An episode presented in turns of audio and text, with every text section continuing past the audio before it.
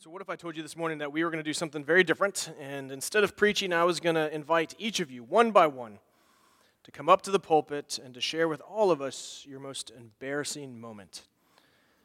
Now, some of you, that would make you very uncomfortable. Some of you might find ways to sneak out the back door. You watching from home are probably very grateful that you are at home. Now, there might be a few of you that are like, yes, this is my opportunity.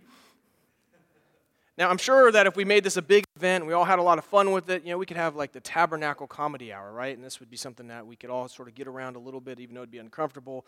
Uh, we'd all be uncomfortable together. We'd learn more things about each other. But what if I told you, rather than that, I was going to invite each of you up here to share with us the one thing that you are most ashamed of? Well, that's a different story. That makes us really uncomfortable because we all have things that we are deeply ashamed of. We all have things that we are very careful with who we share them with, if we share with them with anybody. But the beauty of the gospel is that Jesus knows everything about you. He knows the things that you are most ashamed of. He knows your biggest struggles, He knows your biggest failures. He knows everything.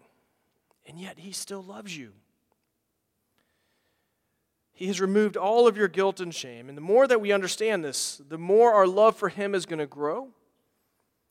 Because the more we understand what Jesus has done for us, we can realize that we can be completely free before Him.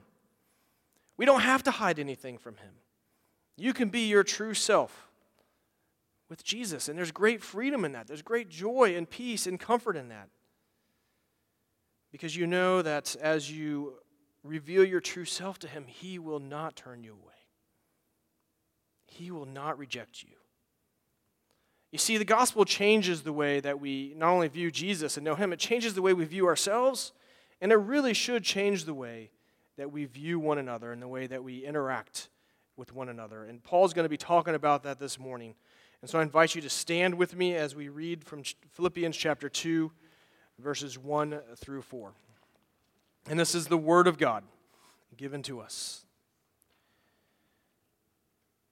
So if there is any encouragement in Christ, any comfort from love, any participation in the Spirit, any affection and sympathy, complete my joy by being of the same mind, having the same love, being in full accord and of one mind.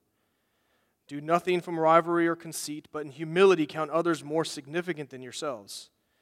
Let each of you look not only to his own interest, but also to the interest of others. Let us pray. Oh Lord Jesus, we are so thankful that though there is nothing hidden from your sight, you still love us. You've redeemed us and you are transforming us even now. And as we come before your word this morning, I pray that we would be encouraged, that we would be challenged. And Lord, I pray that through your Spirit, we would not hear my voice, but we would hear your voice through me. And we ask this in Jesus' name. Amen. Please be seated. So, the structure of this passage is pretty straightforward. The, the church is given an exhortation in verse 2. Paul commands the church at Philippi to complete his joy by pursuing unity. And he provides the foundation of that unity in verse 1. And then he encourages the church to pursue unity by pursuing humility. Um, because humility, uh, the more we grow in, in humility, that will promote and grow unity within the church. And we see that in verses 3 and 4. So, why is Paul concerned about unity? Why does that matter to him? Well, although the church in Philippi is a healthy church, we've seen this uh, over the last few weeks. It's a healthy church that loves Jesus and love, loves Paul. They, they still have some problems that need to be addressed. They're not a perfect church. There is no perfect church. And in the case of the Philippians, they are struggling at times to, to love and to serve one another as they are called to do. And so Paul does not want to see that continue to happen because if they continue to struggle in this way, it could lead to discord, it could lead to division. And so Paul doesn't want that. Um, and this is true for the church today. One of the chief characteristics of the church should be unity. This is one of our highest callings as the people of God is that we should be one. We should be unified. Unity in the church is important for at least two reasons. First, It's important because we live in a time of warfare. Until Jesus returns, the church is in a spiritual battle. We, we, talked about this last week. This is what Paul addresses at the end of chapter 1. He says that we are called to stand firm together, striving side by side for the faith of the gospel with one mind and one spirit. So, as Christians, each of us is a soldier of the one true king, and we are called to fight the fight of faith together. You, you can't do that alone. We need each other. And this leads to another reason why unity is important. It's because we are united to Christ and we are united to one another through Him. We are in an inseparable mutual relationship with one another, with Christ as our head. He's the head of the body, He's head of the church. That is who you are. Unity is not optional, it is part of the DNA of the church. It is part of what it means to be the body of Christ. We are all members of God's family, and as members of God's families, there are benefits and blessings that belong to us. And, and this is where Paul heads um, in verse 1. These are foundational blessings. And we, let's see that again. He says, If there is any encouragement in Christ, any comfort from love, any participation in the Spirit, any affection and sympathy. Now, the Greek word used here for if can also be translated as sense, and that really is a better understanding, a better translation of this, because Paul is not talking about a series of possibilities. He's not saying, if there's encouragement in Christ, if there's comfort from his love, if there's participation in the Spirit, if there is affection and sympathy in Christ. No, he's talking about a series of certainties. He's saying, as Christians, since there is encouragement in Christ, since there is comforted by his love, since we participate in the Spirit, since we receive affection and sympathy from Christ, these blessings, they are not conditional blessings. They are not blessings that we hope to receive as we follow Jesus. They are realities. If you are following Jesus, then these blessings belong to you. They are true for you. And the more that we understand this, the more that we embrace and experience these blessings in our lives, the more that's going to transform the way we view ourselves as well as how we review all other believers. And it's going to lead to joy and it's going to encourage unity within the church. So let us look at each of these blessings individually. First, if you belong to Jesus, then there is encouragement in him. Now, Paul uses one of his favorite phrases in here, and it's one that we probably don't think about enough. It's one that we can easily overlook, but he uses it all over the place. And it's this uh, phrase, you are in him, or you are in Christ. It means that you are in a union with Jesus. And there's nothing more glorious and more profound than union with Christ. His, the union with Christ should bring us great joy and peace. It's really the foundational blessing of all of these blessings, and it is foundational to the idea of unity within the church. Jesus has united himself to you, and he has united himself to all other believers. And so together we are united to one another through him. This is a reality. And this reality is a source of our unity, it is foundational to our unity. And not only does this affect the way we relate to one another, it really should affect the way you relate to yourself. Because if you are in Christ, if you're in union with Him, that should bring you lots of encouragement. The word encouragement means to, to come near, to come alongside. And isn't that exactly what Jesus has done? He left the glories of heaven to come near to you. He became man to come alongside you. We should be encouraged by his presence with us. This is one of the great blessings that God talks about for his people. He, he, talks about it all over the place. You can't miss it. His big blessing and promise is that I will be with you. I will be your God and you will be my people. And that is what Jesus has done. He is with you. And so when you are greatly discouraged, remember that Jesus is with you and he will lift you up. When you're greatly distressed, Jesus is with you and he will give you hope. If you're depressed, Jesus is with you and he will comfort you. If you are just struggling with guilt and shame because of your sin, Jesus is with you and He has forgiven you.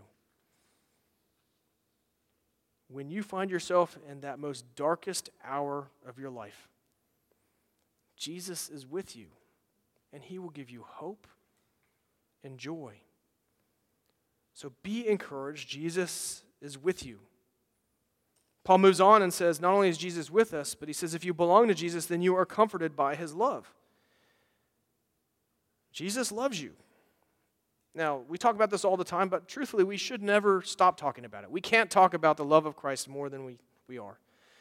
And He doesn't just love you, but He loves you unconditionally and He loves you supremely. He knows everything about you, He knows all of your sin.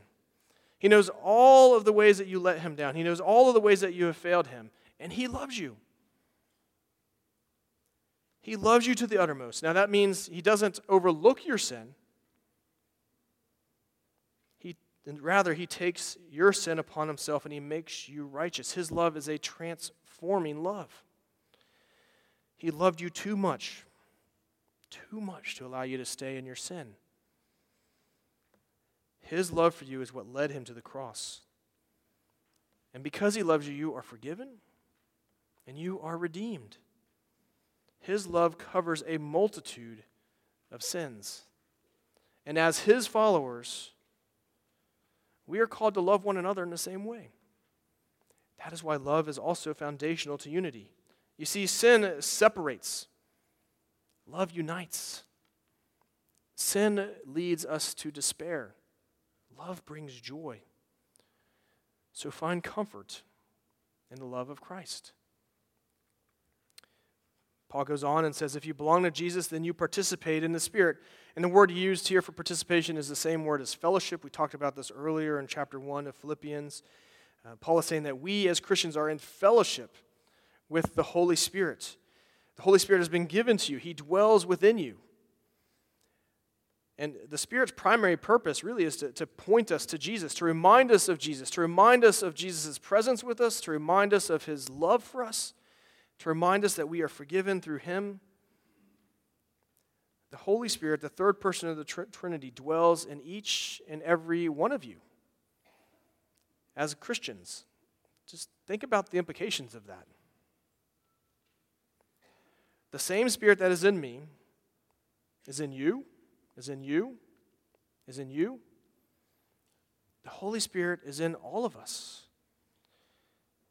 That is why we are constantly reminded to be of one spirit, because that is who we are. The indwelling presence of the Holy Spirit is what unites us to Christ and is who unites us to one another. So our fellowship is not based upon our family, it's not based upon our race, it's not based upon our economic status, it's not based upon what class in society we belong to, it's not based upon what language we speak. Our unity is not based upon anything that we have in common or should not be at least. It is based upon the Spirit of God who dwells in each and every one of us together. That is an unbreakable bond that overlooks and overcomes anything that might be an obstacle to unity because we are all one in spirit. Finally, Paul goes on and says, If you belong to Jesus, then he is affectionate and sympathetic towards you. Now, I'm sure all of us have heard the phrase before that, you know, it goes something like this like, well, I, I love that person, but I don't really like them. Well, Jesus, He does love you and He likes you. He's affectionate and caring and compassionate towards you. He understands your struggles, He understands your desires, He understands your, your fears and your faults. And those things don't deter Him, they don't turn Him away. Rather, they actually draw Him to you, they draw Him closer to you. He loves you and He knows what is best for you. And so He pursues you. Jesus pursues you with a tender and transforming love. You can bring anything to Him. Jesus is absolutely trustworthy. And when you come to Him, you will not receive judgment. You will not receive condemnation. Rather, you will receive mercy and grace. You will experience His compassion and his tender love for you. And he expects us to love one another in the same way. He expects us to show one another grace and mercy as He lavishes grace and mercy upon us. You see, love, affection, sympathy, these are all dispositions that foster community and encourage unity within the church. So in verse 1, we see that Jesus provides this, this proper, necessary foundation for unity. He said, you know, as Christians, we are all united in Christ together. We are all one in Him. We are encouraged by His presence. We are comforted by His love. We participate in the Holy Spirit. The Holy Spirit indwells each and every one of us. And we receive affection and sympathy from Jesus. And so, with that foundation in place, Paul then exhorts the church to be united to one another. We see this in verse 2. He says, Complete my joy by being of the same mind, having the same love, being of full accord and of one mind. So, Paul exhorts the church in, in Philippi to complete my joy. Now, what does that mean? Now, Paul is not telling the church, like, I, I am unhappy with you guys. You need to make me feel better. Or he's not saying, like, man, you guys got to shape up because you are just dragging me down. No, we've seen already that Paul loves this church. He deeply loves them. And the saints there are bringing him great joy. So, what Paul is saying is this You already are bringing me great joy, just bring me even more joy. And how do you do that? By growing in unity. He's saying, I want more joy from you because if you're bringing me more joy, that means that you are more unified and you are exalting Jesus even more than you are already. And there are implications here for us today. The first implication is that you will always have room to grow. God is working in you, He's working on you, He's working through you. He is not done transforming you. So if you're here this morning, I, you may love with Jesus and love other people with a great passion. You may have tremendous faith. You may be a prayer warrior. You may be full of joy that it's infectious but you can still grow in all of those areas. You will never fully arrive in your Christian walk until you are with Jesus. There will always be room to grow. Second, what Paul is saying is how we live out our faith affects the people that God has placed into our lives to lead and to shepherd us. You see, the churches that Paul planted, they could be sources of great joy, but they also could be sources of great sorrow to him.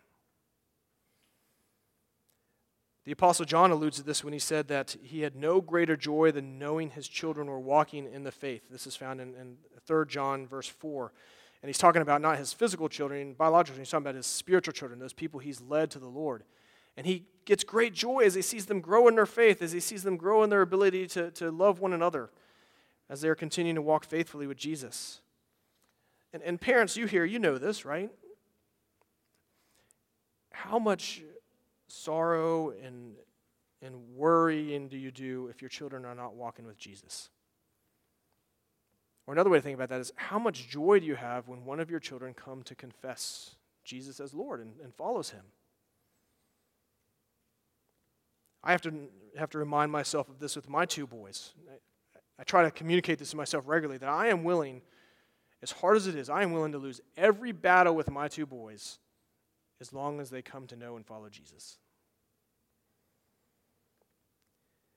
And this is not true just for biological children, it's also true for spiritual children. You have the capacity to bring great joy or to bring great sorrow to the men and women that God has placed in your lives. Particularly those He's placed in your lives to, be, to, to help shepherd you and help to mentor you and help lead you. That could be a parent, it could be a teacher, it could be somebody that you're in a relationship with as a mentor. And it is especially true of pastors and elders. We see this in Hebrews 13 17, which says, Obey your leaders and submit to them, for they keep watch over your souls as those who will give an account. Let them do this with joy and not with grief, for this would be unprofitable to you. So, have you ever considered how your actions in your life or in the church, how that will bring your leaders joy or how it might cause them grief? We're told to consider such things. And I can tell you, as a pastor, there's lots of things that bring me joy. Thankfully, there's many more things that bring me joy. It brings me joy when I see somebody forgive somebody who's wronged them. It brings me joy when I see somebody actually come to know Jesus. It brings me joy when I see somebody discover something in God's word for the first time and just see them light up. But there are things that bring me sorrow. There are things that bring elders sorrow. Obviously, when we see somebody turn away from Jesus, or if we see somebody who has been wronged and rather than going to talk to them, they decide to talk to everybody else, you know, we're commanded if someone sins against you to go to them first. That doesn't happen often. It brings us sorrow when we see fighting and grumbling and slandering happening among the body. How often in the decisions you make and the things you do do you actually consider is this going to bring my elders, my mentors, my parents joy, or is it going to cause them sorrow? Now, the Philippians were living in a way that brought great joy to Paul, and he wanted them to continue to do that. How? Well, by growing in, in unity. He's, he exhorts them to be of the same mind, having the same love, being in full accord and of one mind. He wants them to be one. And this command still applies to the church. We are to have the same mind and have mutual love for one another. We are called to be one. So, how exactly do we do this? Well, Paul goes on and says that we do this by pursuing humility. Humility is, is really one of the chief virtues of unity. And so Paul writes in verses 3 and 4 Do nothing from selfish ambition or conceit, but in humility count others more significant than yourselves. Let each of you look not only to his own interests, but also to the interest of others. Now, this was actually a radical calling in the days of the church because in the, the Greeks, they didn't even have a word for humility. Even just the, the whole idea of humility to them was, was similar to, to slavery. Matter of fact, they thought the pursuit of hum- humility would be somebody choosing to become a slave or somebody choosing to become the lowest person in society for no reason at all. And as much as the Greeks hated the idea of humility, the Romans hated it even more. The concept of humility to the Romans was abhorrent. It was the Christian church that invented the word humility. It was the Christians that were the ones that elevated humility to a virtue, and, and not just any virtue, but one of the chief virtues. And what does it mean to be a follower of Jesus? It was a foundational, humility is foundational to be a follower of Jesus. So, humility is, is really a radical and countercultural concept. And I don't think this has changed really. I think one of the ways that the church can distinguish itself from the rest of culture is by being humble, it's through humility. So, what exactly does this look like? Well, humility affects our, our motivation, our perspective on, on why and how we interact with other people. Human beings by nature are sinful and selfish. We are naturally self centered and we live in a self centered world uh, apart from Christ, our orientation is, is this that we, we put ourselves first, others second, and if we have any concept of God, He is last. That is our natural orientation. And that is what sin does, because at the heart of sin, it's pride. It's a desire that we to, to be God ourselves. It's this idea that we don't need God, that we can control our own destinies, that we can control everything about our lives. It's a rejection of God. Really, sin tells us that, that we come first. It is a me centered outlook of life.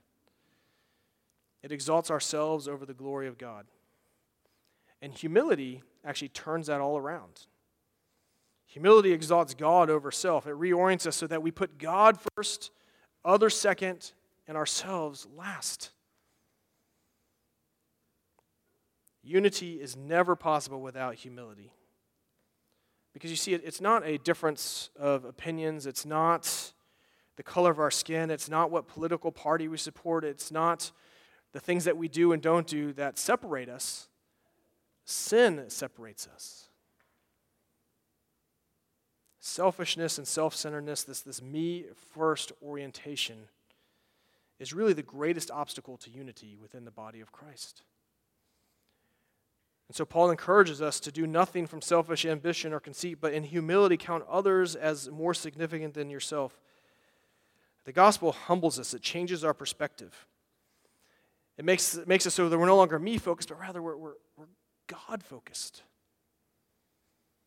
Our identity, our orientation, the way that we view ourselves, the way that we view others, the way that we view the world in which we live, the way that we view God is changed. We now view ourselves, we view others as children of God.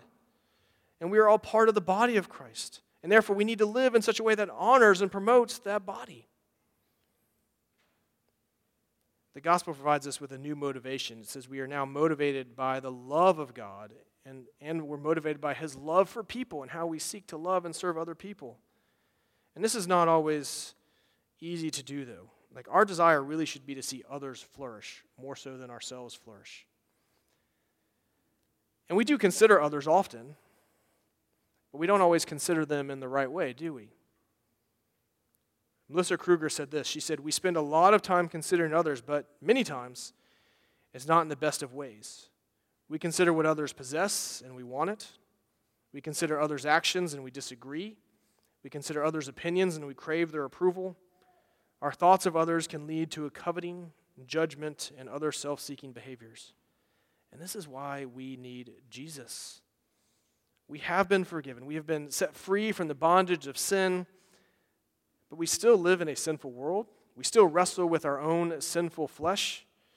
We will always wrestle with viewing other people as objects to use for our own purpose and our own glory, as opposed to seeing other people as opportunities to love and to serve as Christ loves us and to encourage their flourishing. Jesus doesn't come and he doesn't blind us to others. He doesn't blind us to who other people who, who people are and, and the things that they have. Rather, he enables us to see them through his eyes. He enables us to view others through the lens of love and humility and to no longer view them through the, with the lens of, of pride and of selfishness. And so, therefore, through Jesus, we are able to consider others before we consider ourselves because he humbles us. Now, this does not mean that what Jesus is asking you to do is to just think about how horrible of a person you are. We should not spend all of our time and energy thinking about all of our sins and all the ways that we've let Jesus down. Because if we do that, we'll just grow in despair. It will crush us.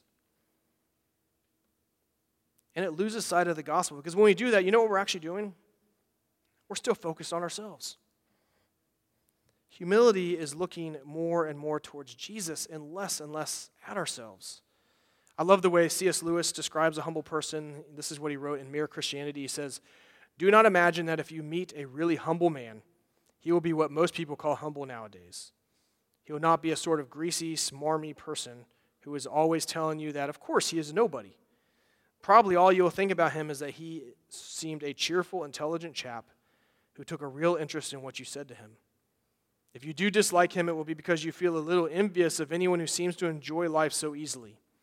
He will not be thinking about humility, he will not be thinking about himself at all.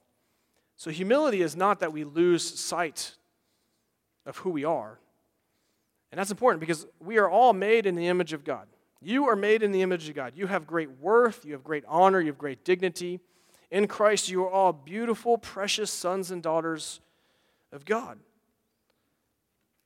And it is because of those things that you're actually able to focus on others more and more. You are able to consider others more significant than yourselves because you have everything you need in Jesus already. Jesus is the one. He determines your worth, He determines your values, He determines your priorities, He determines your purpose. You do not need to look to other people for that. Therefore, you are free to love and to serve others unconditionally. Humility does not just give us motivation to love and serve others, but it actually it calls us to action. And that's why Paul goes on to say, let each of you look not only to his own actions, but also to the interest of others. You are not you are called to look out for the interest of others. Now, Paul reminds us that that, does not mean that we um, shouldn't be concerned for ourselves.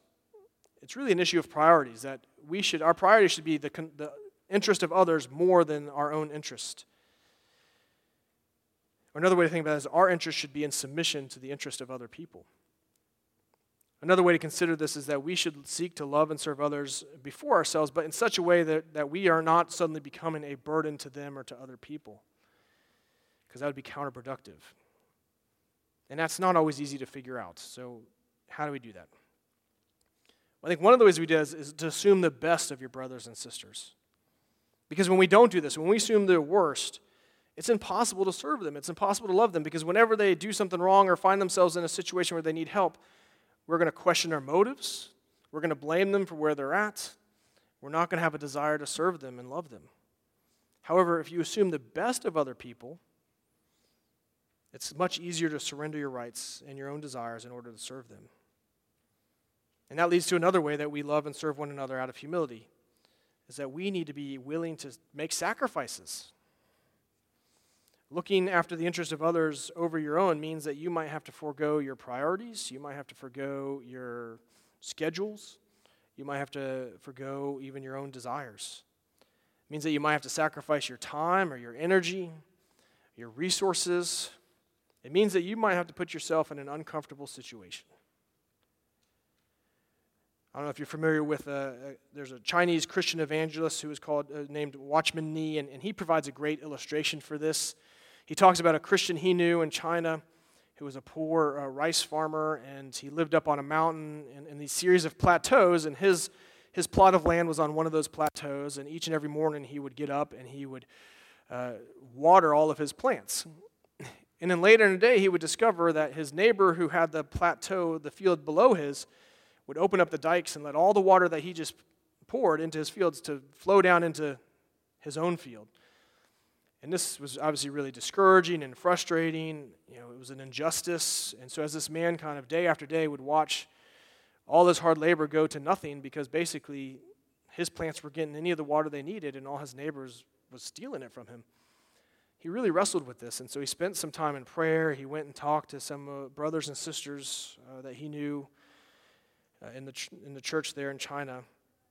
And after praying about it, he came up with a new idea, a new approach.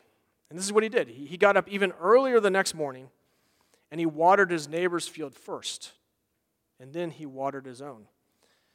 It took a lot more time and energy and effort, but he would do that day after day after day. And eventually it led his man to the Lord, this neighbor to the Lord. This is what God used to convert this man. We are called to humble ourselves by putting others' needs before our own. And Jesus is the one that shows us the way. You see, Jesus left glory to deny himself in order to save you.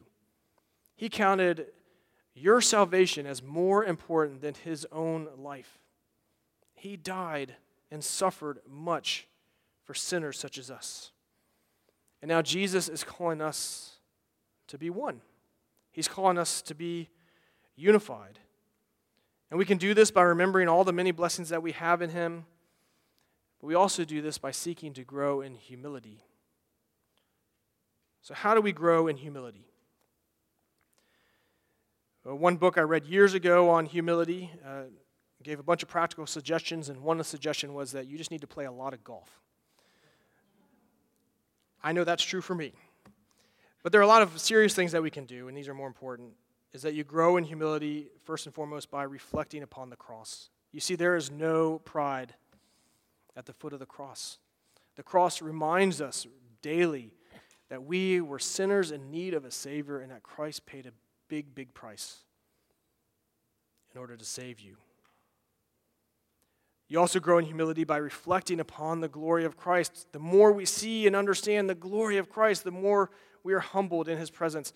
And that is where Paul goes next, and we're going to focus on that next week, is the next passage is all about the glory of Christ, the glory of his humiliation and the glory of his exaltation.